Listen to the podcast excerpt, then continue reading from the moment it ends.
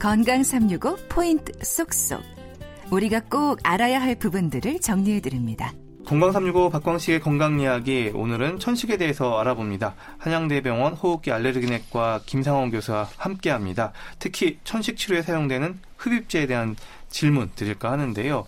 교수님 그러면 흡입제 많이들 이제 쓰시는 텐데 천식의 증상 조절을 목적으로 하잖아요. 이게 먹는 약과 비교해서 좀 어떤 특징과 효과가 있는지 궁금합니다. 예, 천식 치료의 가장 큰 특징이 약물을 쓸 때 흡입제라고 하는 들여 마시는 약을 쓴다는 것이 가장 큰 특징인데요. 이것은 이제 병이 있는 부위가 기관지이기 때문에 그렇습니다. 마치 우리가 피부가 염증이 있으면 피부에 연구나 이런 것들을 약을 바르는 것처럼 기관지도 염증이 있는 부위에 직접적으로 약을 뿌려주는 것이 가장 빠르고 효과가 있는 방법이어서 그런 방법들을 추천을 합니다. 특히 이제 천식에서 쓰는 약들을 이제 전신적으로 먹는 약으로 썼을 때에는 부작용이 크기 때문에 그런데요. 이제 병이 이제 있어서 치료 효과가 전달돼야 되는 기관지 외에 다른 부위에 이제 이런 약들이 전달되면 오히려 부작용이 크게 나타날 수가 있어서 가급적이면 흡입제를 쓰도록 권고를 합니다. 네. 아무래도 치료가 단계적으로 이어져야 할 텐데요. 사실 환자들 중에는 이 흡입제를 처방을 받아놓고서도 어, 주저하는 경우들이 많더라고요. 뭐 이게 스테로이드나 아니면 여러 가지 또 처음 쓰는 방법이다 보니까 그냥 보관만 하시고 잘 한번 버텨보겠다 하시는 분들 많은데 어, 왜 사용하는지에 대한 이해가 좀 부족하지 않나 싶어요. 예, 그렇습니다. 근본적으로 이제 천식이 어떤 병인지를 정확히 잘 모르기 때문에 이제 이 약을 언제 써야 되는지 또 약이 부작용이 있는데 써도 되나 이런 걱정을 가지고 있어서 사실은 처방을 받고도 쓰지 않으시는 분들이 굉장히 많이 있습니다. 네. 이제 그런 분들한테 기본적으로 말씀드리는 건 이제 어떤 약이든 부작용이 있 지만 천식에서 쓰는 스테로이드과 같은 약들은 기관지 염증을 가라앉히는데 굉장히 좋은 효과를 보이고요. 우리가 흡입제로 쓰는 이유가 말씀드린 것처럼 전신적으로 먹는 약으로 썼을 때에 나타날 수 있는 그런 부작용을 피하기 위한 가장 좋은 방법이기 때문에 이제 권고를 합니다. 이제 또 하나는 이제 이런 약들은 증상이 있을 때만 쓰는 것들이 아니라 증상이 없다고 내가 괜찮다라고 느낄 때에도 꾸준히 쓰도록 권고를 하는 하는데요. 실은 이제 본인이 증상이 없다, 괜찮다라고 느낄 때에도 기관지 염증이 다 사라진 것은 아닙니다. 그래서 그럴 때에도 꾸준히 써야 증상이 나타나는 걸 예방을 하고 기관지가 더 나빠져서 이제 폐기능이 떨어지고 하는 것들을 예방하는 효과가 있기 때문에 지속적으로 사용을 할 것을 말씀을 드립니다. 음, 그러면 흡입제, 그러니까 우리가 입 안에다가 스프레이처럼 뿌려놓는 이 흡입제도 약물의 종류가 다양할 것 같은데요. 예, 그렇습니다. 대부분 이제 흡입제를 저희가 드릴 때 한 가지만 드리지는 않습니다. 그러니까 날마다 써야 되는 약을 좀 드리고요. 그다음에 오늘 좀 특별히 숨찬 게 좀 있다라고 할 때 추가로 쓰는 약을 다른 약을 드리는 경우들이 꽤 있습니다. 그런 것들은 이제 흔히 증상 완화제라고 우리가 분류를 하는 약들인데요. 이 성분들은 주로 이제 좁아진 기관지를 넓혀주는 기관지 확장 효과가 있는 약들입니다. 그래서 그래서 기본적으로 매일 쓰는 약들은 기관지 염증을 조절하는 효과를 목적으로 하고요.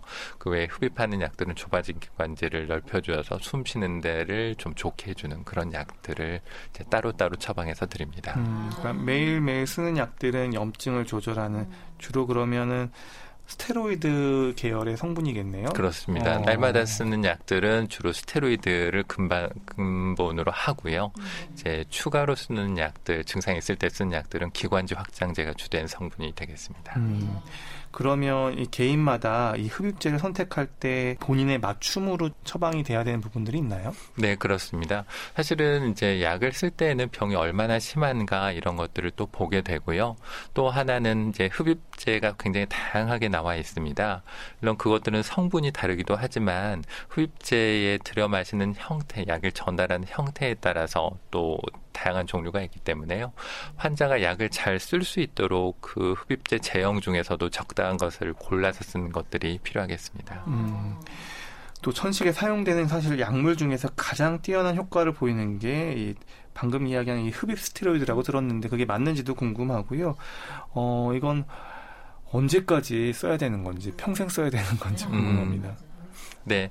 흡입제는 사실은 이제 증상이 있을 때만 쓰는 약도 있지만 날마다 써야 되는 약들, 흡입 스테로이드는 가급적 날마다 쓰도록 권고를 하고요.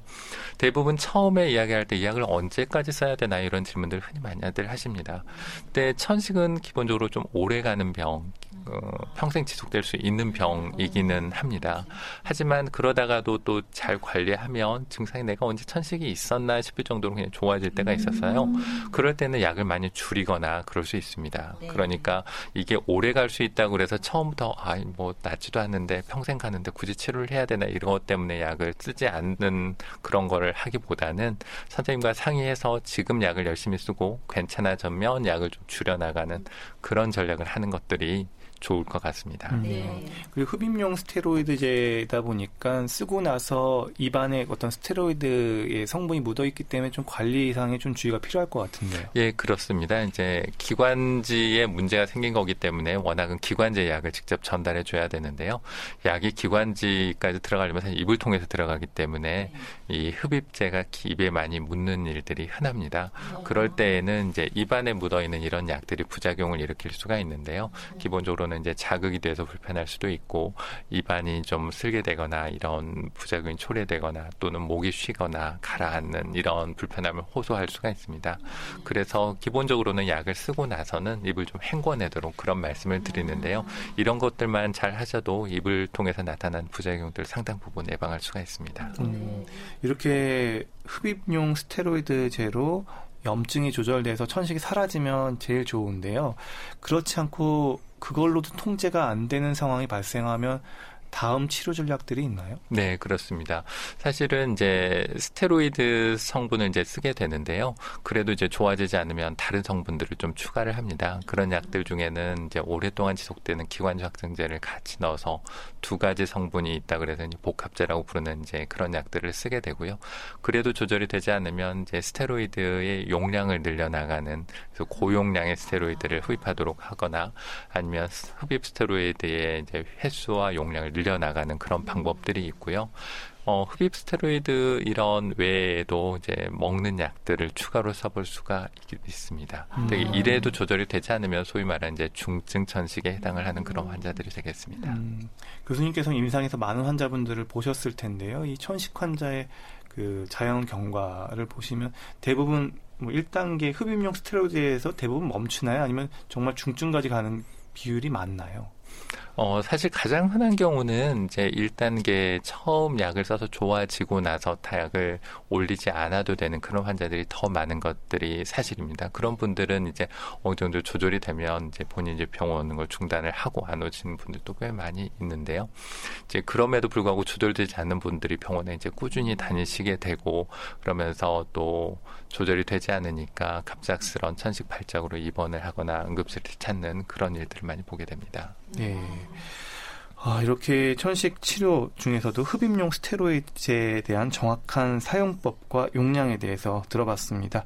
오늘 이거 잘 기억하시고요. 또 앞으로 이 흡입용 스테로이드를 사용할 때 주의사항들, 그러니까 입안 헹구는 거 기억해 두시면 좋겠습니다.